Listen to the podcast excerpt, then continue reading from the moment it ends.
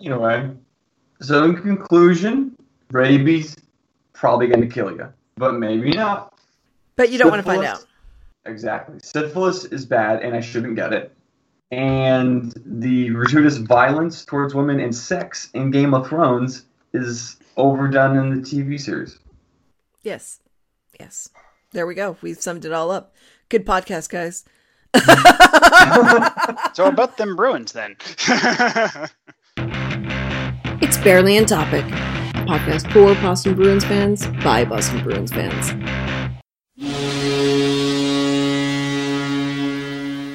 Welcome to Barely in Topic, where our pre-show has been very, very off topic about a great many things. With a reasonably consistent through thread, though. So, like, you know, we're not completely out of whack. No, I thought it was a great conversation that went on for about an hour. Yeah. Had my coffee, we were chatting, felt like we were hanging out at a coffee shop. Yeah, we were outraged, we were happy, we looked at lots of pictures of Adam Driver. Yep, I did that. I learned about the many tattoos that the Mastodon lead singer wears. I also did that. Yeah, yes. We talked about systemic racism and how terrible it is. And I know just saying it that way just is glossing it over. Trust me, it was a great conversation. We were very angry. So we are anti-systemic racism. Just wanted to let you know about that. Anti-racism, but anti-systemic racism. So, yeah. So I'm VA. And I'm here with Jeff. Yo. And Nick. Hi. There we go. All I can think of is Nicholas, don't get syphilis. I mean, good words to live by, really. Can anyone say that's bad advice? It is not bad advice. It is very good advice. So... I'm sorry. That was a conversation that was from last night that bled into today. So no more in-jokes. Let's talk about the Bruins. We're actually going to start out on topic now.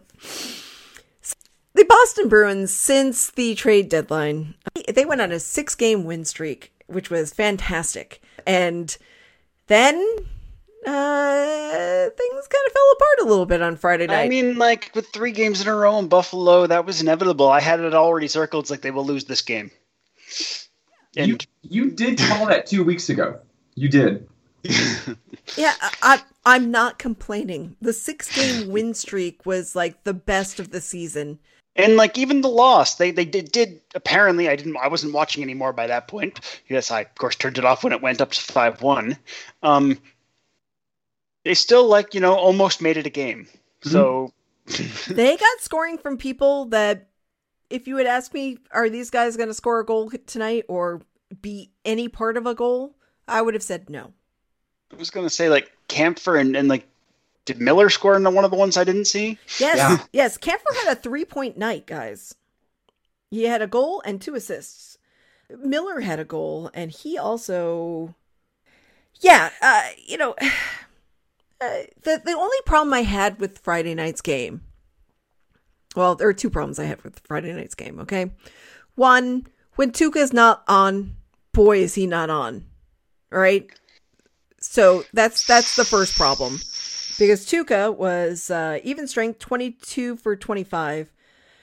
Power plays, he was 2 for 3. So he was 24 for 28 for that night. He had a .857 save percentage, which is not good, and he was only on the ice for 41 minutes and 14 seconds. And then Jaroslav Halak made his first appearance in forever.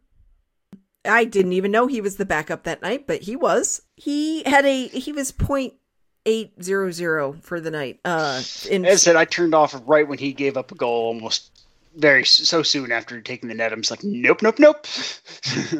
These guys, they didn't have it that night, and that's okay. I mean, like, they also didn't have Bergeron that night. That was my second point. My second point was this team without Bergeron looks scary. Yeah, and it was really showed because, like, Charlie Coyle is not up to the challenge of first-line deployment. I thought maybe Pasta and Marshy, because Marshy's, you know, having a masterful season would be able to drag him around, and it just wasn't happening. No, I don't understand why they didn't just move Krejci up there. I mean, I get it. They don't. They want to keep building the chemistry on the Hall Krejci Smith line.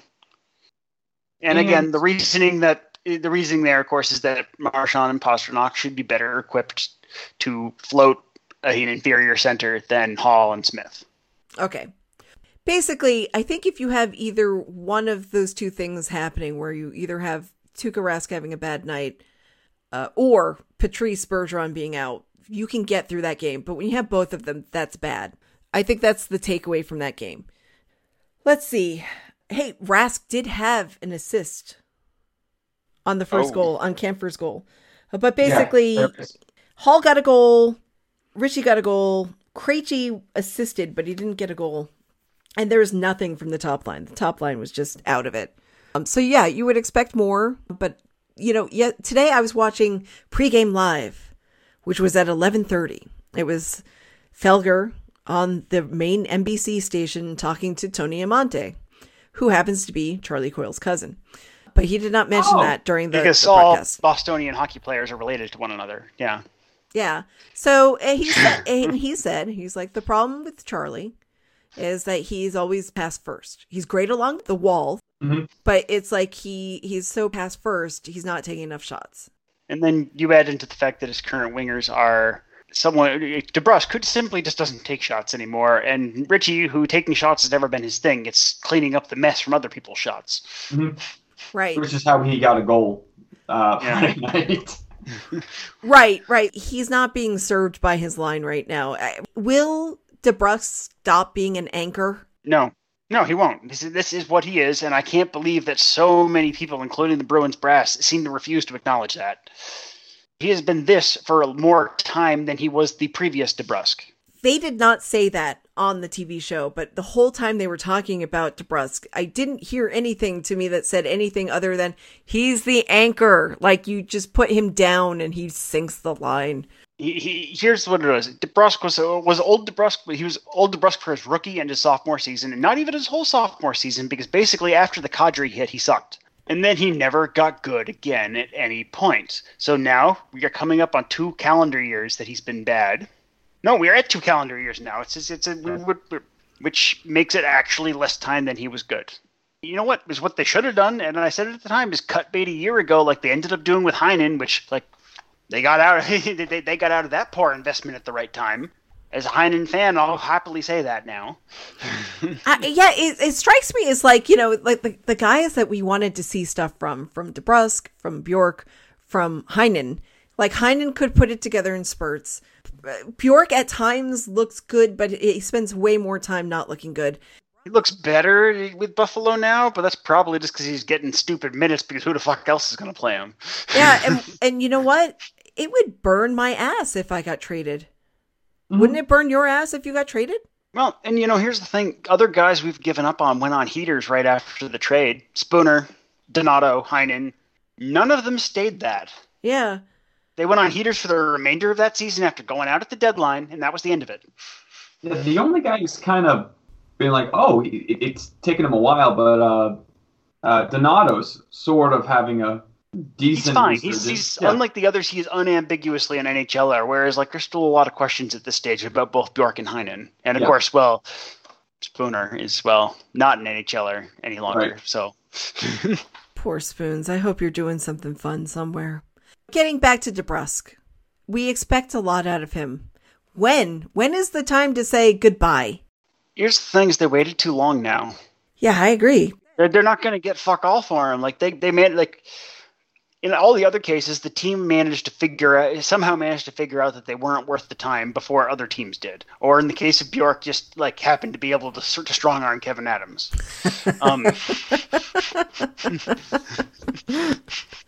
That's because his first ask was a no. And Don Sweeney said, sure, why not in this one? No one's like, actually, how about I just give you whatever I find in the top drawer of my desk that I cleaned out yesterday? All right. I've got a stick of gum, a paperclip, and Anders Bjork. And some odd rock. Do you want that too? And like a half a chapstick. I don't know. I think I might want to keep that half chapstick. I think I might have just picked it up off the floor of my office. But like, so it's choose your own adventure. But what kind is it though? Is it cherry? It's berry cherry. No. I mean, I wouldn't keep anything short of Burt's Bees myself. But who knows about Don Sweeney's taste in chapstick? No. I'm asking as Kevyn Adams. Like, is it cherry? Yeah. Well, we can make it cherry. You got yourself a deal. Don's like, puts on the phone. He hollers to Ferguson, JFK, you got some cherry chapstick? I need it now, quick! Run across to the 7-Eleven and get one. Get the chapstick before its ELC expires. What do you mean you don't have one? Well, fuck, ask Nadeau then.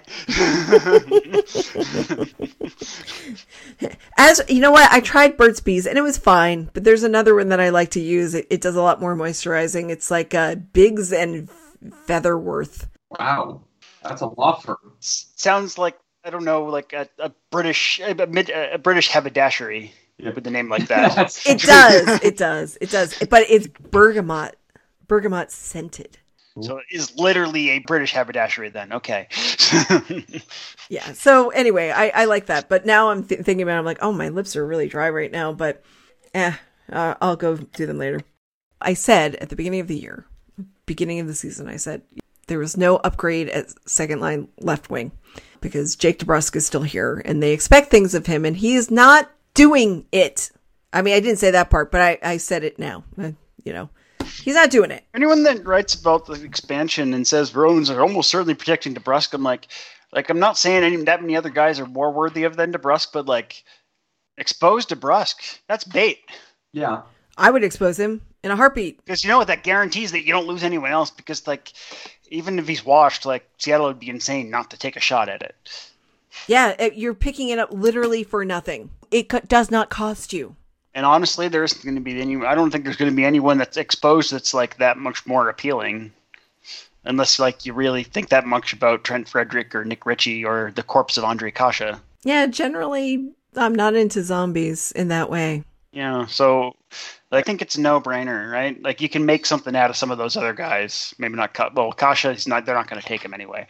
But DeBrusk is what he is, and it's not much. Yep. And honestly, this is the part that stings because this is the part we thought of the 2015 first round that worked out, and clearly, it's as big a failure as the other picks. Mm-hmm. Yeah, that's a bummer draft. Well, for the first round. You did get Brandon Carlo in the second. 2 out of 3 being definitely NHLers in the second round. Ladar in the third. Cam Hughes could still be a thing. He's had a good season in the AHL, so it's not a wash, but like still. Ugh. Yeah. So I think it's just really frustrating because we do have pieces that work obviously on this team. That third line, I feel bad for Charlie Coyle. But Coyle's had an awful season on his own. Yeah, he's got to make more of his season. He does. He's gone through a lot of wingers, some of whom are doing really well elsewhere in the lineup now. So, like, let's face it, this year Coyle is unambiguously part of the problem. He isn't a victim. It's just being made worse by the nature of his line mates. Richie, who is a power play specialist, and DeBrusk, who is, I don't know, a Dorito specialist or something. A Coke enthusiast. I still think there's hope for DeBrusk as a third liner. I always kind of viewed him as a second liner who really shouldn't have been there. But he's 24 going on 25. There's still hope for him to be a decent third line winger. It's a bummer you spend a first round draft pick on a... Sweeney is rolling him quite a bit on the penalty kill, actually. Yeah. So I'm not ready to write DeBrusk off. Excuse me, of DeBrusk. Here's the problem with DeBrusk. Hang on, I'm going to bring it up because this is the biggest issue. It's what his QO next year is going to be. His base salary. He has a QO of 4.85 next year because that's his salary. Oh, I don't think he's worth that. No, and that's a problem. With a lot of that's a problem actually a lot of teams have been having with the bridge contracts. It's one of the problems like Columbus has with Line A right now is his QO is colossal. Mm-hmm. I wanted to say that I do have hope for Jake DeBrusk of Brusk as a third liner on another team. I don't think it's happening here. I'm just sick of the experience. Like flip him for someone that can play third line right wing. Just get it done. I mean, it's not happening now, obviously, because we're after the deadline. But like, I mean, we already know there's almost no scenario both Ritchie and DeBrusk are on the team come this fall. So to me, it's one of them is clearly going to get picked up by Seattle. Like there's one of them will be exposed. Yeah. And looking at who else could be exposed, if I'm Seattle, I'm taking one of those guys. Unless you think you can make something out of Lauzon. And it depends on what other defensemen are available is the case there. It's true. If you're going for the best player right away, I'm picking a player other than Lauzon. I'm picking. It'll be really fascinating to find out what happens when everybody makes their protected lists available and we figure all this stuff out. I'm sure there are hockey people who will analyze that stuff very well for us so we can kind of pick over that. But it's hard to say what somebody will take from this team. What they would want to take, sure, we know that. But what they can take and will take, that's another thing. But I don't think that Friday night's loss is it's not the end of the world. I worry about, has anybody seen if Patrice is, if Bergy is available today? I haven't seen any roster projections yet. Yeah, because I want to know who's backing up. Breaking news, Cassidy will be a game time decision. We'll go out for warm-ups. Cassidy? Cassidy says. Cassidy says, yeah. Oh, that Bergy. Yeah. Okay. That is, of course, if you go on Twitter right now, every single Boston reporter is saying that. By the way, that's the funny thing about, totally aside, when something minor newsworthy breaks, I follow like every Boston writer. My Twitter timeline is nothing but the same information 20 times over. Yes. Oh, yeah. Anyway, I saw it from Connor Ryan, but I'm sure other people are tweeting it out as well. Yep, yeah, there it goes. It's like, boom, Connor Ryan. Emily Benjamin, Marinovsky keeps going. All of them the exact same verbatim tweet. They don't even add their own color to it. They're just transcribing. I gotta tell you, I had to scroll down about 25 tweets before I could get to anything hockey related, and it's not by anybody I follow. And I'm still going, and I'm not finding any hockey because it's all full of animals. Good. So Patrice is a game time decision that's better than being out. I, of course, would like him in because they're playing the Penguins today, and that is serious business. Game. Yeah, serious business. So I would like him to be in. So the big news today also, Swayman starting. Who's the backup? That's what I want to know. Honestly, I know what I suspect to see for the rest of the regular season is Halak just be like the backup in every game. And it just whether Rask or Swayman's a scratch may be the way to do that. Yeah, because there's no roster exemption anymore, right? So it's like... exactly. As long as you're cap compliant, you can have as many people as you want on there. Because, Halak is not the guy that gives you the best shot of winning anymore. But, being a backup goaltender is a skill and unto itself, right? I mean, he's really fallen off the cliff this year, but it also hasn't helped that the team in front of him is also shit the bed in so many. He's also in his late 30s now, too, so, Yes. So, that's why it was good that it was a one-year deal. And, Jeff, that's exactly why I was going to... I was curious to see who the backup is because I had a feeling. Well, I think I made my thoughts known through a messenger last week that the Bruins really should swing with Swayman and Tuukka as their starters for the remainder of the year. Yes, and you know what, Jeff and Tim decided they disagreed with you. Yeah, yeah, but then I watched this week unfold and thought about it some more and Some bigger names than you were thinking that. Ty wrote something to that effect a couple days ago. His title was "Is Swayman stealing someone's job?" And then Hags agreed with you. yeah. That. So in our Twitter thread, when we discuss hockey privately, VA said, "Nick, Hags agrees with you," and my instant reply to that was "fuck shit." No, excuse me, shit fuck. You don't typically want to agree with Hags, but I think I'm glad someone agrees with me. Well, I think that Hags, when Hags says something that seems to be of your mindset, it just means that it's the obvious choice. Yeah. I had to think about, like, am I, like, caught up in the moment? Like, am I just, like, am I a Tuukka hater? I'm like, no, I want Tuukka 2 stars. Although, yeah, what it is you when you have a take on goaltending, like, if it's the least bit, like, controversial, Hags is going to agree with you eventually, statistically speaking. Not for good reasons, usually. I think that Nick was ahead of his time last week when he made this prediction apropos of nothing, just based on a very small sample size. And Rask, he had come back for a game, but you never know, right? So it's like you said that. So you were first guard on this. You said this, and then everybody came around to your way of thinking. So then it became an obvious thought. So congratulations for thinking ahead of everybody else last week. Yeah. But also, while we're talking about that, we wanted to get some clarification on something, because you did write to us that you said Reilly was not the best player traded, but the most impactful. Bruins needed D-men so bad, and he was so good. This could be the best mid-season trade Sweeney has done. So we wanted to get your – okay, we interpreted this differently. Jeff and Tim interpreted it initially as like you were talking about the Reilly trade itself. Whereas I was thinking like, oh, you meant like all that whole trade sequence with like Hall, Lazar and Reilly. So what did you mean? Because if it's the former, I disagree. And if it's the latter, I agree. So right. I definitely think it's Sweeney did 2 trades. Right. I say mid-season, the only clarification I would say really, this is, I guess, end season trade deadline, not off season trade. Right, is really what I was trying to say. So, of the 3 players he acquired in 2 deals, the Reilly trade will definitely have the most, the biggest impact there. I'm looking at, and this is me, my hot take. I do think potentially this could be a bigger, his best trade, better than the. I just forgot his name. Johansson? I was going to say Coyle was the one that I was saying was the better one. Those were pretty monumental.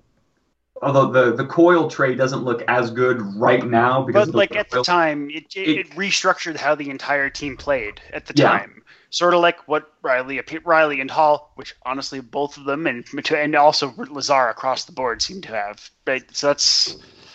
I don't think you can point to any one of them having completely restructured how this team plays, whereas with Coyle you could. Right, right.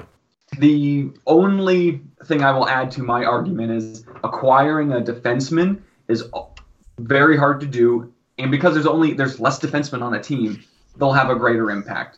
The Bruins' greatest need this season was, unfortunately for them, the position that's hardest to acquire, a good player.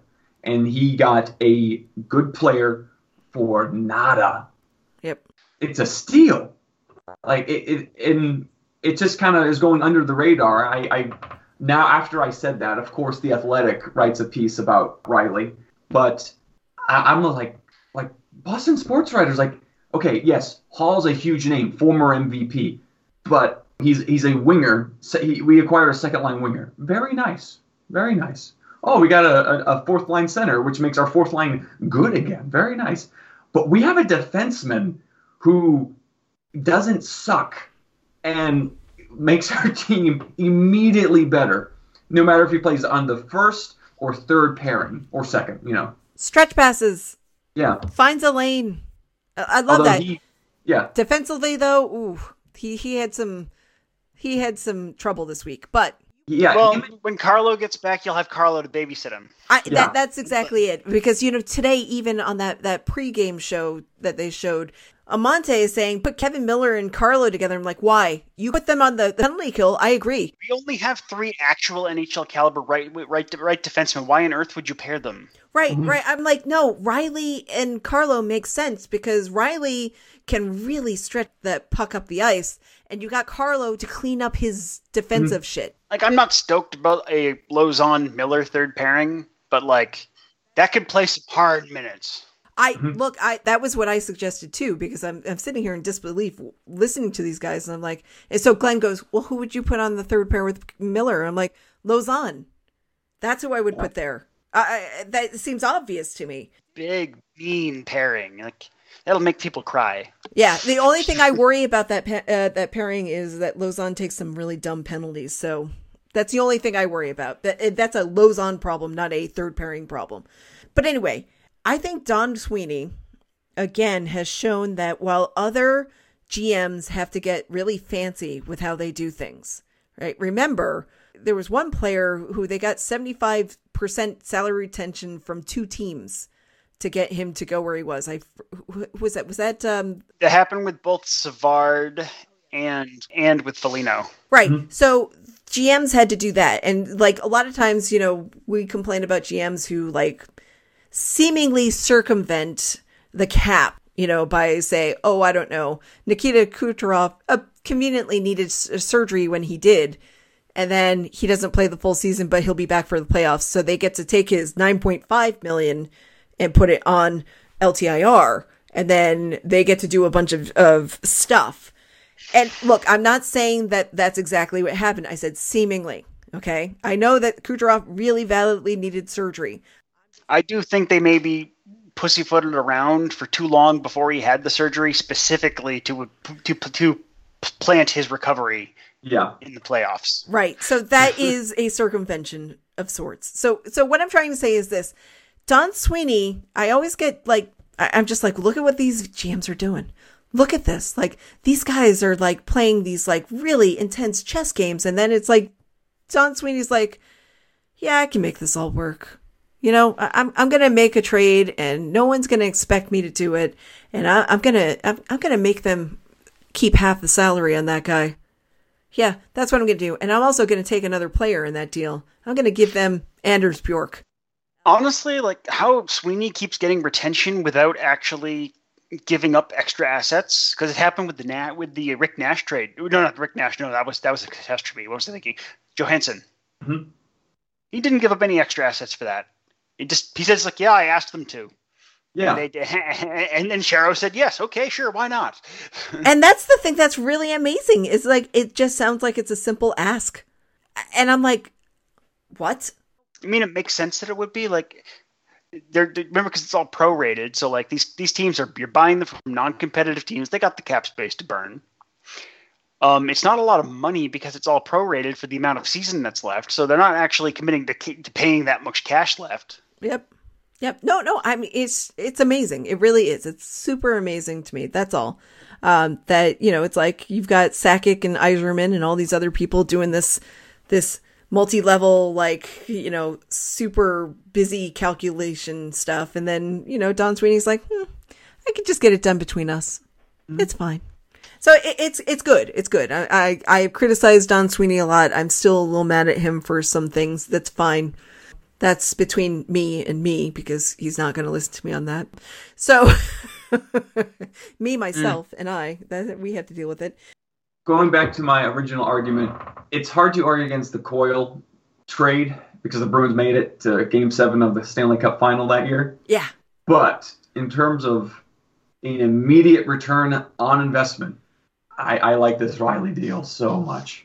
Yep. He was also going to be a player I suggested the Bruins sign in the offseason. I mentioned 2 weeks ago, like, oh, I have an offseason plan. It was actually signing Reilly, and then, they traded for him this year.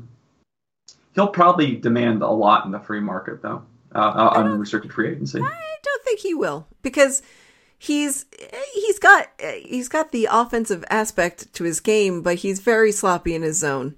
Yeah, but the left D market's pretty lean. I mean, it was at the deadline, and it's even more so. Yeah, I don't know. I think Sweeney could get it done. Yeah. And if he doesn't get it done, I'm not going to be, like, heartbroken, so. Seattle takes DeBrusk. That's 3-point-something off the cap. I mean, the team's not exactly strapped for cap funds this summer anyway.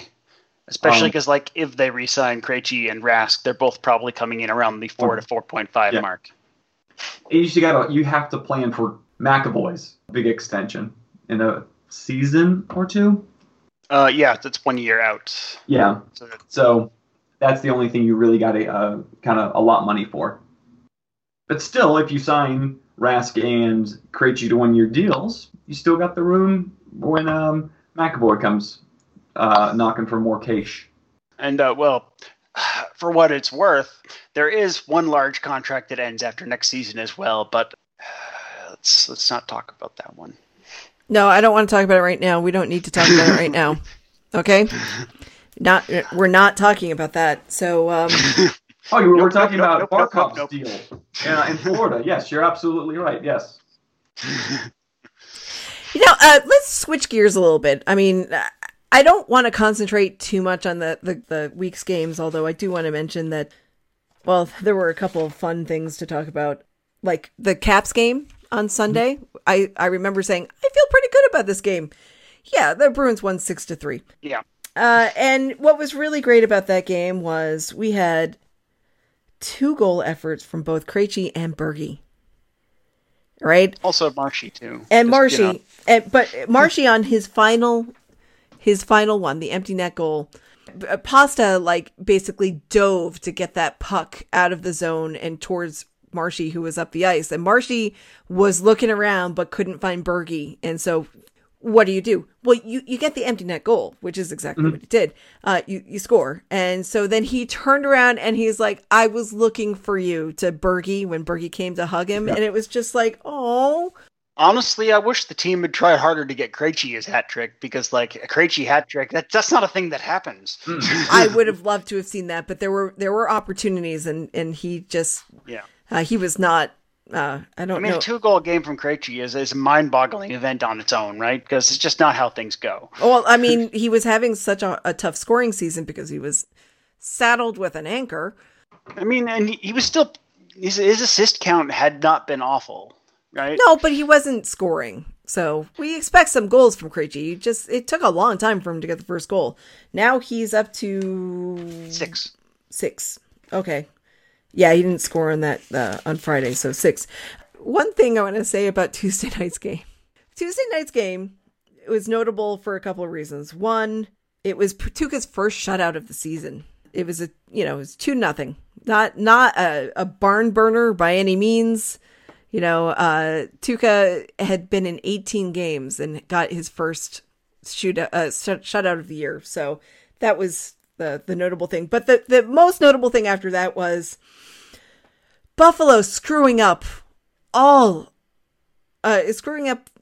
much in the final period where the Bruins were just like, let's give you penalties, let's give you power play opportunities, let's do stupid things, because Ritchie and Lauzon both got penalties at the not at the same time, but within the time frame of each other. So Buffalo had the opportunity to be 5-on-3, right? And they had too many men, because they pulled their goalie, so they had a 6th attacker out, and they had too many men on the ice.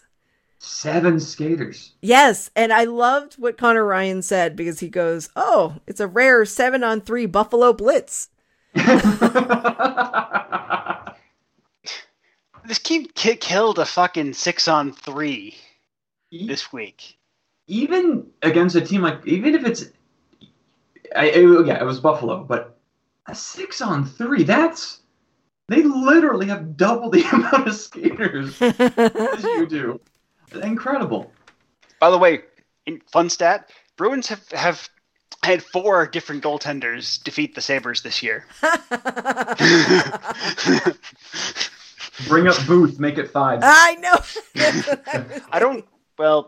Well, it's the Sabres, so maybe he could. And you know what happened Friday? I think the Bros just felt like throwing Ukko-Pekka Luukkonen, his first NHL win in his first game, maybe. Just they just felt like throwing this kid a bone. Oh, go. Why not? Pekka Luukkonen. Oh my God, we still play Buffalo 2 more times? Yes, we do. It's because we never played them until halfway through fucking February.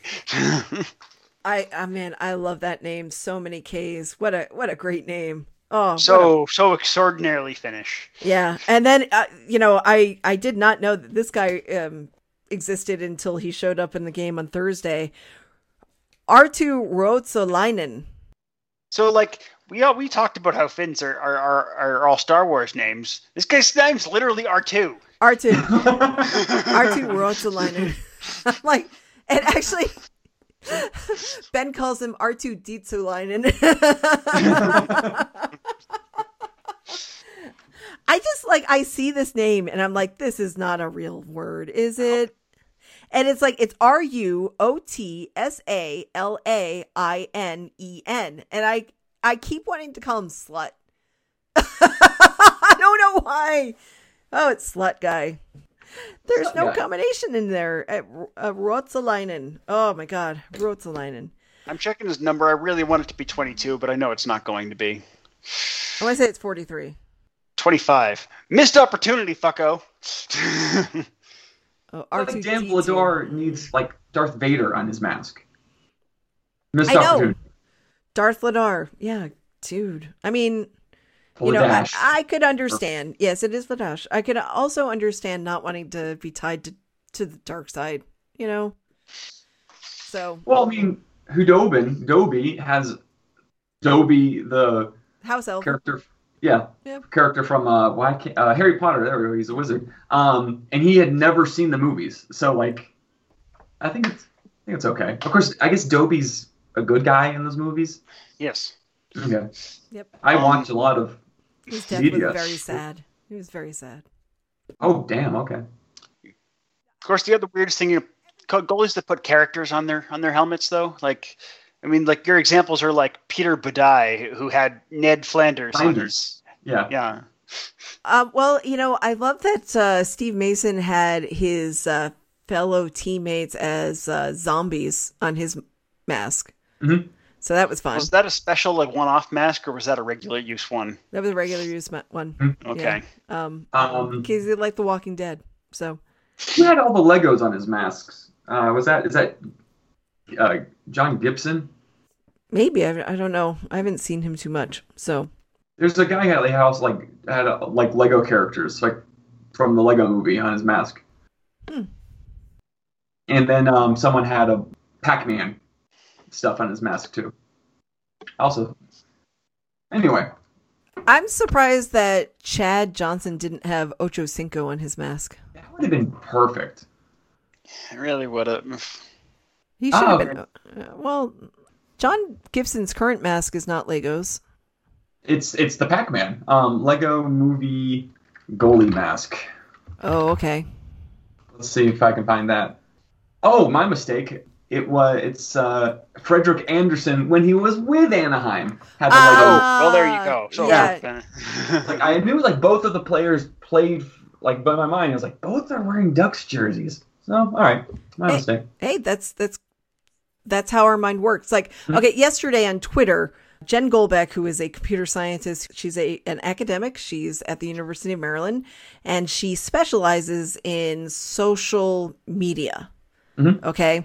So she understands all those awful social media things like 4chan and all that. She does a lot of surveillance of that stuff and studies it.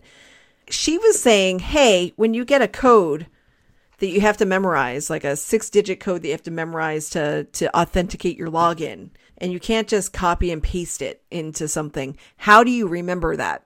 Right? And so this is an interesting way to know how your brain works. And I was like, well, I'm just a normal person here. But what I usually like to do is break up the number into jersey numbers. Yes, exactly. Right. So it's like, for me, the number she put out was 82, 61, 75. So I'm like, oh, okay. There aren't too many hockey jerseys that are 82. I can't really, none that come up in my mind right away. So I go back to my 49ers fandom. And I remember that John Taylor had a pivotal catch in Super Bowl 23, so he's 82. There you go. So then I'm like, okay, so Rick Nash is 61. There are also not a huge amount of 61s that are memorable. And then because he currently is 75 on the Bruins, Connor Clifton. So that's how I remembered 82, 61, 75. And I'm just wondering, like, I know that everybody has a different way to do that. You know, like, I remember my locker combination from the gym as like Brandon Carlo, Tyler Sagan, Zach Rinaldo. Yeah, I know Zach Rinaldo. It's gross, but whoopsie. I remember that number 36, right? So that's just how I remember these things. So do you guys have any special ways to remember numbers? Well, I do exactly what you do. Okay. That's also how I remember.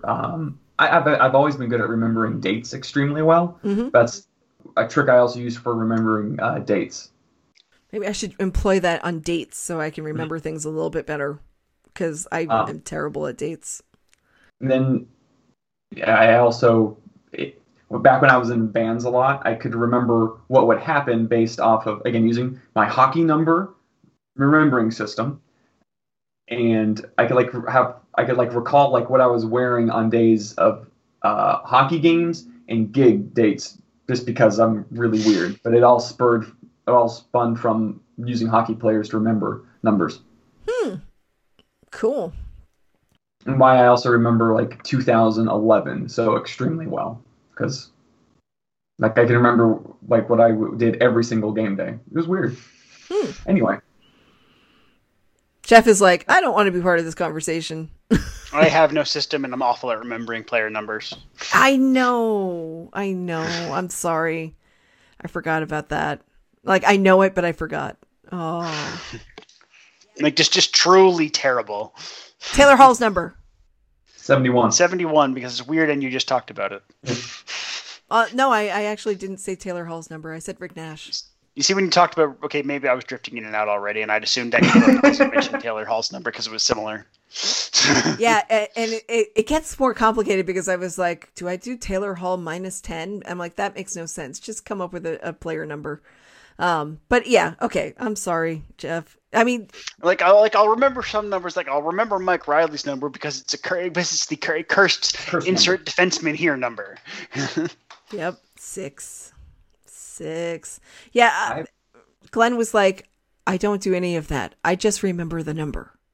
I just memorize it. And he's like, I'm fairly good at memorizing numbers. He's an engineer. That makes sense. 4 to 6 digits long. And I'm like, I get that. I said, I'm like that too, but I've always employed some kind of mnemonic for me to remember things. Like my brother's old phone number was 0416, the last digits. And I was like, I mean, before it was 0413, and then they changed it to 0416 because they were getting harassment from like people, not corporations, not creditors or anything. Just people were harassing them, so they changed their phone number. So when it was 0413, I went Oprah Winfrey 0413, right? And then when they changed it to 0416, I was like Oprah wants sex. So. You know, so I've always done this form. It makes sense to me. I can remember these things, right? Like I had a friend who I used to remember their phone number as Umi Taifu. These are not real words, but I remember the number that way. You know, isn't Umi Taifu? Doesn't he post Bruin clips on Twitter and YouTube? But anyway. Okay, that was just a quick aside. Let's talk really quickly about the 7th player award. And then I know that Jeff and Nick, you wanted to have a conversation about something that I'm going to learn a whole lot about in a little bit. Okay, the 7th player award. I have not voted on this in a couple of years. And mostly because I don't care. Like, I'll say who I think should be the 7th player here, but I don't vote on it because I just... It never goes to someone that actually fits the core criteria. It's people voting for the new hotness is what it usually is. Right. For some reason, that sounds like it could be a Beck song. I just started singing "Sweetness" by that one band with a little bit of sweetness. Jimmy Eat World. Yeah, there you go. Jimmy Eat World. NHL 2003. Thank you very much. I saw a tweet this week that made me go, oh, fuck this shit. What the hell is this? This is so dumb. So dumb. Like, I don't, oh, God. So I don't really want to talk about who we think should be 7th player. We can talk about that if you want, really quickly. Meh. I'm not voting on it. You guys probably aren't voting on it, or maybe you are. I don't know. There are ways to get around it. I mean, Just say that your provider is Xfinity, and there you go. That's right. Because that's the big one here. Although you could do the Waitsfield Cable Company, which would be hilarious. Because we actually know somebody who lives in Waitsfield, so that's really funny. So anyway, my point is, I wanted to talk about the eligibility, because in previous years, every player was eligible.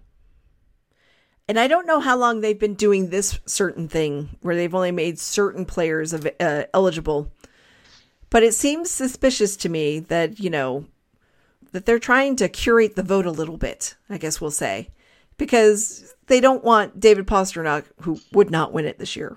But he, you know, they don't want him winning the award when, well, we expect a lot out of him. And I don't understand the eligibility requirements. All right. So I'm going to read off a list. You guys have the list in front of you, so that's fine. But the list is of eligible 7th player award winners, potential award winners. It is Brandon Carlo, Connor Clifton, Trent Frederick, Matt Grizzlick, Jaroslav Halak, Stephen Kampfer, Jeremy Lauzon, Kevan Miller, Nick Ritchie, Zach Senishin, Oscar Steen, Jared Tenorti, Daniel Vladash, or Dan Vlader, Jakub Zaboral, Curtis Lazar, Mike Reilly, and Jeremy Swayman. There's several layers of things that don't make any sense here. Yes. And that's why I wanted to talk about this. The one that jumps off the page, of course, is Senishin and Steen being on the ballot at all. Right. Steen played, what, 3 games? A very short amount of time, yes. Senishin did not play much more. Yep. I remember Senishin more than I do Steen, because Senishin at least had a really good game. Yeah. And then, like, there's also some other names on here that I just don't really know what they're doing here, although I would argue, yes, they exceeded expectations, like Kampfer and Tenorti. Let me further kind of stir the pot a little bit. I mean, I'm looking at the official language of the 7th player award, but to you guys, what is the 7th player award? I think it's the award that the fans vote for as the player that surpassed expectations for the year. So basically my expectations were this, and I feel like, or for these players, and then I felt like this one player was better than I expected. So that's why I would have said Nick Ritchie, because I didn't expect this is why anything. I would say a top 6, top pairing, starting goaltender, and rookies all shouldn't be considered realistic entries. Well, according to Nessun, okay, the 7th player award is given each year to the unsung hero on the team, the player that works hard every day for the good of the team without any exception to be recognized. So that, to me, is very different than what... I was going to say, why don't they just call it the Patrice Bergeron Award for Excellence in Being Patrice Bergeron? So I don't know if this language is just, you know... Wait a minute. How am I supposed to determine that? I'm not on the team. Right. Like, yeah, that's a lot of, like... locker room inside baseball stuff that would inform how you determine some of that. Yeah, I felt like my definition was a reasonable definition. Well, and that's the one I've always used. Again, that's like the one that's been described to me by Jack Edwards. You know, every other game for the past 10 years, and that's sort of what has created an issue this year, where I look at this team and it's like, well, the people that were supposed to deliver mostly have or haven't, and everyone else just sort of showed up. Like I don't think I'd give an award to anyone this year. I got a couple names that I'm like, okay, sure, fine, why not? But like on the whole, I would just take a mulligan. Yeah, I mean, I can see your arguments for Kevan Miller because he rose from the dead. No one had any expectations for Kevan Miller at all, and he's been, when he's on the ice, fairly great. Good. Yeah. And then of course the only other one I would even entertain would be Ritchie. Yeah, I mean, I would say Ritchie because I expected literally nothing. Based on what I saw last year, I was like, I don't expect anything from this guy. And right off the bat, he's scoring goals, down dirty goals, net front. You know, he's fallen off. He's fallen off pace. I guess both of them are going to be victim of recency bias. Oh, of course. And especially recency bias. It should be called the recency virus. But the recency bias of the fact that you have Lazar and Reilly on this list. They've been here for 2 weeks. And if you're going to do that, why isn't Hall on the list? Right. Because Hall... Yeah, he should be a superstar, but he really had a shitty year in Buffalo. So were you expecting a huge amount? So I don't know. And like strictly speaking, even some of our top line players and top pairing defensemen have far exceeded realistic expectations. Right, I don't think anyone expected a Norris season the first year sans Chara out of McAvoy. No. Did you really, Nick? No, yeah. I kind of was like... Okay, even though, don't get me wrong, like I was sad to see Chara go, I was like, okay, at least McAvoy can be free now. But I didn't think he'd be this good the first year without him. I did say, like, okay, my thought was like, all right, within 3 years he'll be a Norris candidate. Yeah, the problem with McAvoy is he's going to have to, like, score 20 goals, like, in the next couple of games. Which, can totally happen. You just get a hat-trick a game, no big deal. No, I mean... And, like, the other one, you could even make a good case for Brad Marchand, even though, like, we expect to be heart-adjacent performances out of him. He has been dragging this team up and down the ice for months. I'm really impressed. I mean, I think Brad should get another award, like a special award just for him, because he's just like... Brad Marchand Award, excellence in being Brad Marchand. Yeah, exactly, because, honestly, that guy got the A this year, and he's taken it very seriously. Like, there is, like, legit hard talk for him. He's not going to win, obviously, because it's McDavid by a mile, and rightfully so. He probably doesn't finish higher than third in voting, but I bet he's at the top of the overall ranking at the end. Or near it. I was looking at NHL.com last week, and there were people who were voting him, were giving him first place votes. So it's realistic, but it's not going to happen. No. He's going to get third place at best, I think, but... But that's remarkable. Yeah. He is in the running, and that's great. Yeah. I think many other teams have, like, a team MVP award, which is just kind of just thrown on their, you know, social media page. Yeah, this is one who team MVP. The Bruins don't have that. That would be a nice award. Well, they have all those other awards, like the Elizabeth Dufresne Award and these other awards that are voted on by writers and the gallery gods and all these different things. So, like, Brad's going to win something. We know that. But I'm just saying, I have been super impressed with how Brad earned the A this year, full-time. He and Krejci are full-time A's. He has earned that A. He is out there fighting for his players. He is out there dragging the team up and down the ice. He is, I can only imagine what he's like in the locker room. So, I mean, he got David Pastrnak to really like Barbie Girl. So, I mean, I'm looking at his career stats here too, right? So right now he's at 25, 32, 57 in 44 games. To give you some idea, he never got more than 57 points in a full season until 15-16 when Claude finally started giving him power play minutes. Yeah. And that was in 77 games. He suggested that the last couple of years he's been playing at 80%. Because of his groin issues that he finally got surgery on. Yeah. So imagine what a full season of Brad Marchand would have looked like this year. So I'm just saying, like, Brad deserves more than seventh player. He deserves his own award here. But the first player. I don't quite understand the criteria for the seventh player award, apparently, because I have not been following their guidelines because I'm not in the locker room. We're not allowed to go to practices anymore. We can't do these things to determine that shit. And who has the time? But again, even the understood definition is hard to work with this year because, like, the bottom six has been shit. Right. So, you know, I mean, it's like I can sit here and tick off everybody else, but I'm just saying I don't understand it. And I wanted to have a discussion about how I didn't understand it. So we're all equally perplexed, right? And if you look at recent... I just want to write down that I tell you that I have a note here that I wrote when I was editing a podcast from a few times ago. I wrote, Jeff describes the four states of teams in the NHL. None of them involve plasma.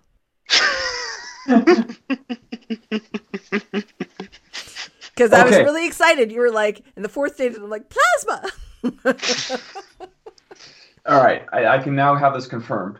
So what's very strange about Nesson writing that version of describing the award as the unsung hero of the team who works hard without recognition or without expecting recognition, you will look at as recently as last year. It's described as, per Nesson, the seventh player award is annually awarded to a Bruins player who has performed above and beyond expectations every day for the good of the team. So your description is exactly as how Nesson described the award last year. So this year, having it locked to certain players and changing the description of the award, it's strange. I'm not going to... Actually, I will lose sleep about it. I'm not going to sleep at all tonight. But I don't know what they're getting at here. I mean, like, maybe you change the rules because clearly the voters don't get it. Yeah. Which is how you have a, you know, sophomore Tyler Seguin beating Chris Kelly, who had a career year that year, for example. I didn't realize, but the award's been going on since the mid-'60s. Oh, yeah. So many people have been... Yeah. There's been seven-player, yeah. There's been multiple award winners, like, which is strange because you think when you win the seventh-player award, you're like, well, I'm now expected to do well. Yeah, Brad Marchand's won it twice. Pasta's won it twice, too. Bill Guerin won it twice. Tim Thomas won it twice. What were people expecting Bill Guerin to do in the early aughts there if he weren't winning it twice? Because, you know, Bill Guerin was Bill Guerin his entire career and consistently up till retirement. Mm-hmm. 30 goals, 30 assists, punch you in the face. Yeah. I mean, although, in fairness, his last season, Bill Guerin probably did deserve it, but like the long game, because Bergeron was drafted with a compensatory pick, because back then you got compensatory picks for losing guys to UFA. I forgot about that, those old rules, yeah. You know, did either of you happen to catch the Athletic story about Tim Thomas? I did. Was it just released? Yeah, I think it was like yesterday or the day before. It was written by Sean Shapiro. I did not read it, but very, I guess, ironic that a new story was released because then another one of my Twitter threads, I was just kind of just talking about Tim Thomas, how he really one of the strangest NHL careers we've ever seen. But yeah, basically it's like he's actually starting to engage in hockey stuff now. Very good. Like it's really fringe things. Like in this case, like he's putting together like a series of NFT, non-fungible token memorabilia. So he's going to sell people nothing for a whole shitload of money. Yeah, good for him. Hey, go ahead. I mean, you know, the non-fungible token is not just artwork and stuff. It's actually audio stuff. Like he's talking to his friend and like stuff that he's not talking about with other people. So it's like, I get it. I am dubious of the non-fungible token stuff. I'm at the point where every time a new cryptocurrency it pops up, I immediately mute it on Twitter. So yeah, I'm not going to engage in all this stuff. You guys, you know, whoever wants that, you go do that. But yeah, I think it's really interesting that he's popping out. He's doing this thing, you know, it's like, you know, he's actually donating part of the proceeds to other brain research charities so that, you know, people can kind of work on the stuff that, you know, he's suffering from. But last year when he did the 2011 reunion Zoom call, that started him getting more involved with his ex-teammates and other people. Yeah, it's fascinating that he actually participated because he hadn't even been talking to anyone he'd played with in years. I was so glad he did. Compare it with, say, like Nathan Horton. Horton wasn't part of that, correct? Like Horton and Caberlet didn't participate. Like, no, Caberlet was there, but Greg Campbell said something about him like... you know, either eating a salad or laying off the pasta or something or skating a little bit, and he went off the call. Okay, because like every time it comes up in the screen capture, I go through and there's Caberlet is one of the no-shows, and because all the screen grabs you ever see circulated for it must be after he hung up. I think Caberlet had to jump off because his wife runs a food like restaurant, and he was delivering food. Yeah, he was delivering food, right. But Campbell also coincidentally said something about how fat he had gotten. Aww. Campbell was an asshole. Campbell was drunk. Oh, no. I get it. So many of the guys were drunk. So many were drunk, but... I mean, much was made about how drunk Rask was. Hey, look, you know, I still am not offended by that. He just said why he was thinking. There's nothing wrong with if you have two daughters wanting a son on round three. Like, yes, it's fine. You know, he has accepted that he has three daughters, and who knows that one of his daughters might decide not to be a daughter at some point. Yeah, who cares? Right. I mean, it was a blue joke. Yes. So, but Greg Campbell, when he gets drunk, like he has a very certain sense of humor that if you cannot take it, it can be very hurtful. It's a little mean. Yeah. So it's like Marshy could take it. He and Marshy were going back and forth. Oh, they were brilliant. Making fun of Johnny Boychuk, who, sweet guy, not exactly fast on the uptake all the time, but you know. My point is like, you know, it was fun. And I was glad to see Tim Thomas show up, and he had some technical difficulties, but they all waited him out and he came back. They allowed him to talk. They were so happy he was there because he was a big part. He was still pretty awkward and uncomfortable, but he was there. You know what?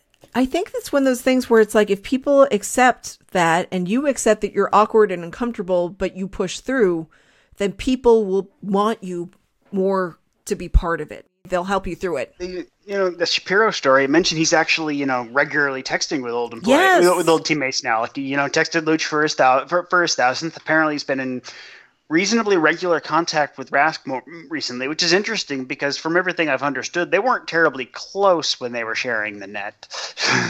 Yeah, but Rask is reaching a certain age where maybe he can get some insight and some...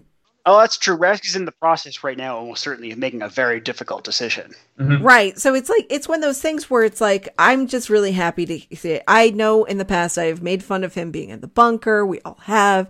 And then last year after seeing him, like for a long time, he didn't tell anybody where he was. And he had actually gone... Yeah, those stories that came out at the U.S. Hockey Hall of Fame and induction. Yes. So he had been in Colorado, then he went to Idaho, but his wife was like, I can't take Idaho. And then they went to Florida, but Florida wasn't quite right. And now they're in Arizona. Yeah, I remember the backdrop, the Bruins get together. It was gorgeous out there in Arizona. Yep. You could see the landscape. But he didn't even want any part of his hockey world. He didn't want memorabilia. He didn't want any of that stuff because it was too painful for him. You know, it's like when you come out of like a deep depression and you start to see the world as it really is, not as you imagined it. It can be really beautiful, but it's also heartbreaking. And I think that's what he's going through right now. So good for him. I hope that he has the relationship with the hockey world that he wants, that he has a good relationship with all the people, the players that helped him win a Stanley Cup and whatever friends, and I wish you the best, Tim Thomas. That's all. Just get yourself to a place where you're comfortable in this world. And isn't that what we all want? Mm-hmm. We all want to be that way. So good for him. Read the article if you can. It's on The Athletic. Like I said, it's Sean Shapiro. So I don't know if it's under a specific part of The Athletic. So it comes. So if you have it, have them Bruins tagged as your team, it'll come up on your opening splash page. Okay. Even though Shapiro, I think, writes on the Dallas beat, I think. Well, he did play for Dallas last, so yeah.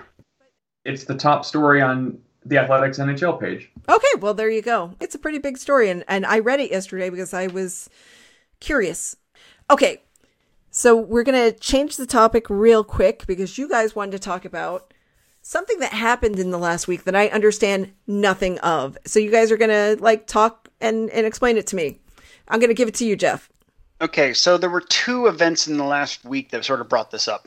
The first one was, of course, this whole Super League fiasco in European soccer, which was basically the billionaire owners of about the 8 or so most successful big league teams. You know, your Manchester United, your Chelsea, your Tottenham Hotspur, Madrid, Barcelona, Liverpool, Milan, AC Milan, a couple others.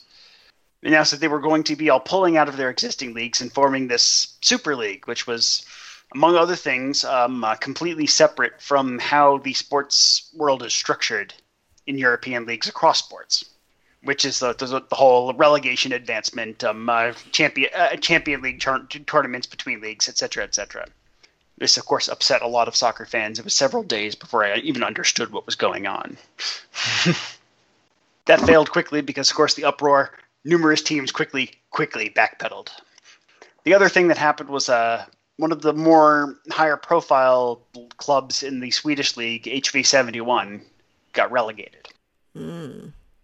So these two things, A, this big thing talking about how pro sports are structured in Europe, and then seeing a reasonably important club in a reasonably important league get bounced to the national Tier 2 league, that is, say, the Allsvenskan. Brought up a lot of chatter I saw about how North American hockey should have a relegation system. This, of course, is basically that the worst couple teams on the league end up playing a end-of-season tournament, and the loser gets relegated. Likewise, the best team in the Tier 2 league, so in Sweden, the Allsvenskan versus the SHL, would basically swap leagues. Tends to be the same teams bouncing back and forth a lot. Mm. So basically, bubble teams. You know, your AAA player, they're basically AAA teams. Yeah, it sounds like it's like ownership management issues. Well, they're going to directly, you know, in leagues without drafts, ownership management issues are going to have a bigger impact on ice product than they are here. Doesn't the Olympics basically do a relegation thing as well, like ice hockey? Because I think that the women's the World Championships does, and Olympics is, I thought the qualifiers every 4 years for the Olympics are distinct. But the World Championship absolutely has a and World Juniors all have relegation rounds. Yes. Well, I think that the German women's hockey team after when was the last Olympics? You know, I think it was that. Yeah, after 2018, they're not going to be in the Olympics because of a relegation thing. So that's only why I asked. Because and here's my other question. The Super League thing, wasn't the impetus behind it a lot of American ownership who was trying to convince the other teams? Yeah, one of the ringleaders was Stan Kroenke. Well, I thought John Henry was also one of them. Yes, John Henry and the Glaziers, and yeah, and LeBron James. So just, you know, your standard run of the mill, pretty execrable, big name sports ownerships. Jerks. Yeah. Yes. Hockey relegation with regards to the NHL. So there were some suggestions around all this because there was chatter about it, about the idea. It's like, North American teams should have relegation, but I don't hate the idea. Mm-hmm. But let's just face it, an AHL franchise has next to no value. An NHL franchise is extraordinarily valuable, even a shitty one. Mm-hmm. Second of all, North America's entire development structure would have to get scrapped. Oh yeah, relegation. You can't have a draft. The AHL is no longer a development league; it becomes an independent league, and a lot of teams own their own NHL teams, which means that wouldn't fucking work. I mean, a lot of NHL teams own their AHL team. Yes. Okay. Or have, you know, management overlaps. Like the P Bruins are not owned by the same people that own Boston Bruins, but John Ferguson Jr. is both director of player personnel and GM of the Providence, right? So mm-hmm. Right, yeah, because the guy who owns the Providence Bruins owns the Marlboro Supercenter. That's why they're playing in Marlboro. Mm-hmm. So I find the idea interesting because, like, it saves you the burden of having to watch Buffalo for a fucking decade. Oh God, those poor! I feel so much for the fans. I do. Oh, yeah, I don't hate Buffalo. I have a lot of respect for Buffalo fans. Mm-hmm. But I'm a little concerned about how little respect they might have for themselves. No, I'm not even that. I feel like they deserve a better team than they're being given. Oh, well, that's my point. They keep going back, which is like, that's why I respect them, but also I have concerns about them. Like, I got some friends who are Sabres fans. They're good people. They help the community. They help me out. They deserve a good hockey team. Yes. It's like they're in not an abusive dating relationship, but a negative dating relationship. They're loyal to a lost cause. Make you happy. Yeah. Are incurring a lot of mental abuse from their team, and that's not fair. We should want Buffalo to be a better team because mm-hmm. more competition makes your team better. Better, yeah. I was gonna say, like, okay, so it's what's keeping Boston for sure in the playoff picture and making it so the Rangers just can't catch us. But juicing your standings with a bunch of games against, well, whatever you would fucking describe Buffalo as, is like, it doesn't feel right. And I know every other team ahead of us already did it, which is why they're ahead of us. But like, still. Well, I mean, you know, we did that a lot with the Flyers before they completely fell apart. Well, that's just it. Boston kicked Flyers into next week before the Flyers blew up. I was expecting a lot more from that series. I said it would be fun. It was fun in a different way. It's true. I wanted that to be competitive. Mm-hmm. It wasn't. And poor Carter Hart, I worry for him. Yeah, I mean, I see your point. But here's a counterpoint about bad teams. Why don't we just take the bad teams and just put them in their own division? Ooh. Well, that's how you end up in the immediate post-1967 era, where you had the seventh best team in the league in the Stanley Cup final because they lose. Because all of the expansion teams were in one division, and the 06 were in another. Yep. You think? Which, like, you can't fucking do that. I don't know. Like, if you want to punish teams for being bad and shame them to make themselves better. If Ottawa and Buffalo fans only have to watch their team play the other one, fuck, those managements have every incentive to get better, because why on earth are you still watching this shit? Mm-hmm. Yeah. So I feel like, you know, because you can't relegate them to another league. But these teams, there's no reason why, in all the time that I've been watching, that Buffalo should be as shitty as they are. I have not seen a competitive team. Somehow no incentive for management to be better. And which is weird because, like, playoff revenue, increased season ticket sales, increased merchandise. 15 years ago, Buffalo was actually good. President's Trophy, good. Again, Luch single-handedly broke the franchise, and it's the most astonishing thing. I like the idea of punishing bad teams. Because you should be better. But ultimately, it's just not compatible with how North American fans watch sports. Right. And there's not enough money in it. So it'll never happen. Right. But you can't feel good about your team beating up on a bad team. Even this week with, like, I was like, we're in Buffalo. What was it? 3 games? It was such a chore. And the team also felt that way, too. Also, I just wanted to say that the team apparently got vaccinated during Buffalo. Like 75 to 80% of the team got vaccinated, which might have shown up in Thursday and then consequently on Friday. Ah, that would make a ton of sense. Yeah, the vaccine affects everybody a little bit differently. But Patrice Bergeron was out with a foot injury, so that's different.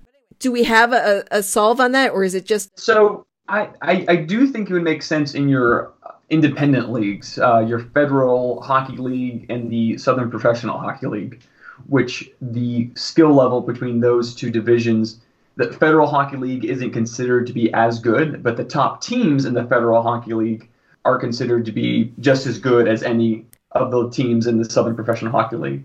The Federal Honky League. Federal Honky. Yeah. I mean, we're talking about hockey, so like... Yeah.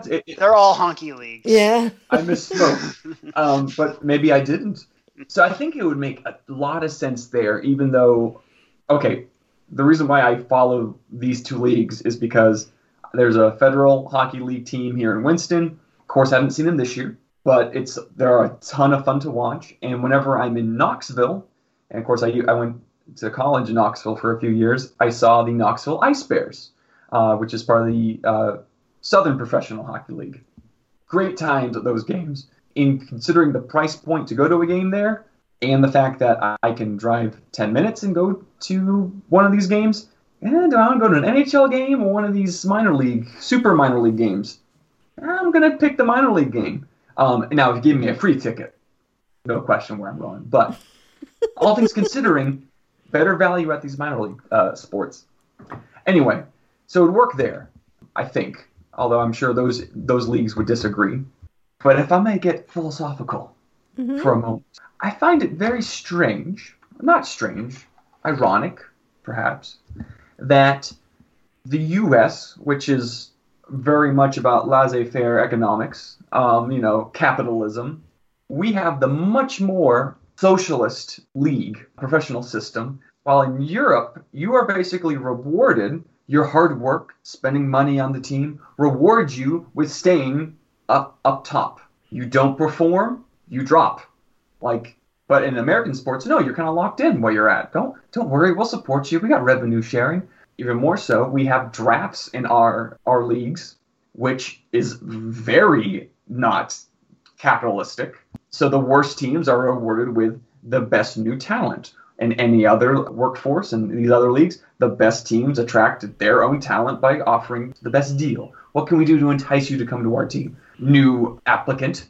I just find that very, I find it kind of funny. It's ironic. And of course, I'm not sure. I think some of those leagues might have regional recruitment rights. Fair enough. But I'm not 100% on that. So so regional. Okay, that still makes more sense. You're attracting the talent around you. The most capitalistic system in the U.S. for sports is, oddly enough, college athletics, where the players aren't rewarded with money, which just cracked. Based on how those Supreme Court hearings went, not for long. But those capitalists around them make lots of money. Yeah. So I just kind of find it it's so strange. U.S. all about, laissez-faire. You're rewarded for your hard work, unless it's sports. Where our sports leagues do not reflect our economic structure, at least in terms of labor. All right, I'm going to step off my HR nerdy box and return to... I want to make a couple of points here, and then we'll move on. The Pagulas also, in addition to owning the Buffalo Sabres, they own the Buffalo Bills. The Buffalo Bills last year did very well. Mm-hmm. Okay, I can only imagine that... Even though the Buffalo Bills Mafia is rabid, I can only imagine that there's been an increased demand for going to the games, for merchandise and everything since they did well last year. They should look at the Buffalo Sabres that they couldn't get their fans to actually buy in, their season ticket holders to actually buy tickets this year. They automatically just turned them around for resale because people didn't want to see this shit. Okay, that's one point. Yeah. Two, I think it's absolutely a huge shame that the Detroit Red Wings have that neat, or maybe not neat, they have that brand new arena, and that it's 4 years old now or something, mm-hmm. and they've never played well enough to even justify having that. I want to go there. They have a beer garden. They have Little Caesars everywhere. Well, yeah, I mean... The owner used to own... Little Caesars, so it is called the Pizza Box after all. Mm-hmm. I have not had Little Caesars since I was a teenager, so that would be interesting. Better than pizza, better than CC's. That's about it.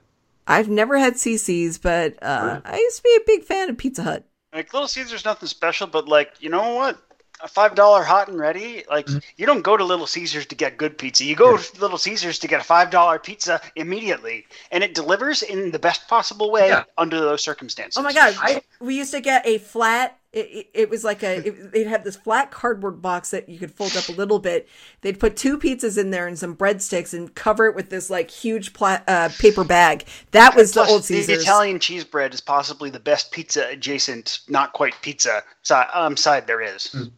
I like Little Caesars more than Domino's. And I know Domino's did this huge rebranding and making their pizza better. I still think it tastes like shit. Or Agreed. More like it. I still take Little Caesars every time, and it's cheaper. Yeah. So yeah. All right. So you know what, Domino's listeners, you like Domino's? Good for you. You like pizza.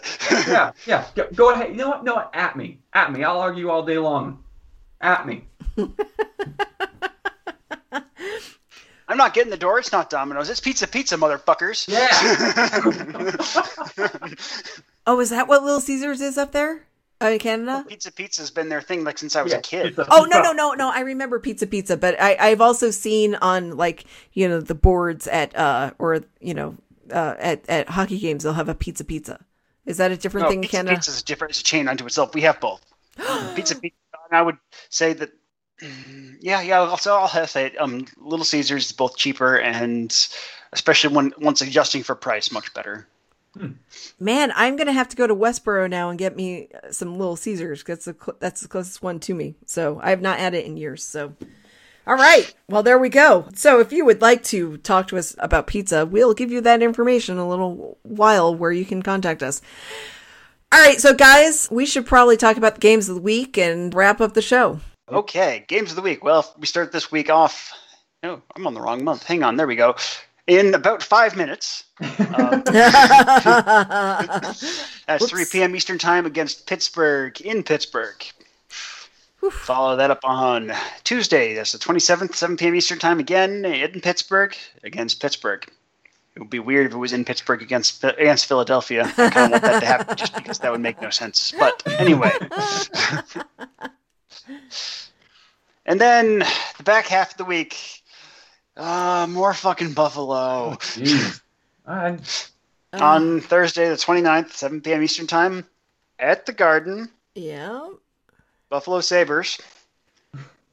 And then next Saturday, that's May 1st, a huge Manatee game. It's the last one, thank fuck, against Buffalo.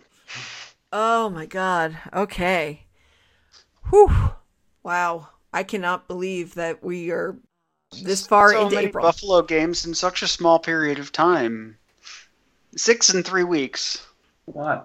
That is so much. To give you some idea, that's the total number of games against other teams Boston will have played in that time. That's just the fucking way it goes, as you're fun to say. Or that's the way it just fucking goes. All right, well, yeah. Well, okay, so Penguins and the Sabres this week. Woo, boy. All right. At least I don't have to watch the Sabres on our anniversary, so hooray. Okay, do the thing, Jeff. Okay, well, listeners, you've been listening to Barely on Topic. You can find us on SoundCloud, Stitcher, Google Play, iTunes, Spotify, and wherever your favorite podcasts are found, including that other one someone recently found. Podcast Addict. Wow. As I've been inviting people for ages, if you find us somewhere else, let us know. Podcast Addict. Yes. You can talk to us on Twitter. We're at Barely on Topic, and on Facebook we're at Barely on Topic Podcast. And then, of course, there are individual Twitter accounts. Jeff, I'm at Dr. Hand Grenade. I'm Nick Badge.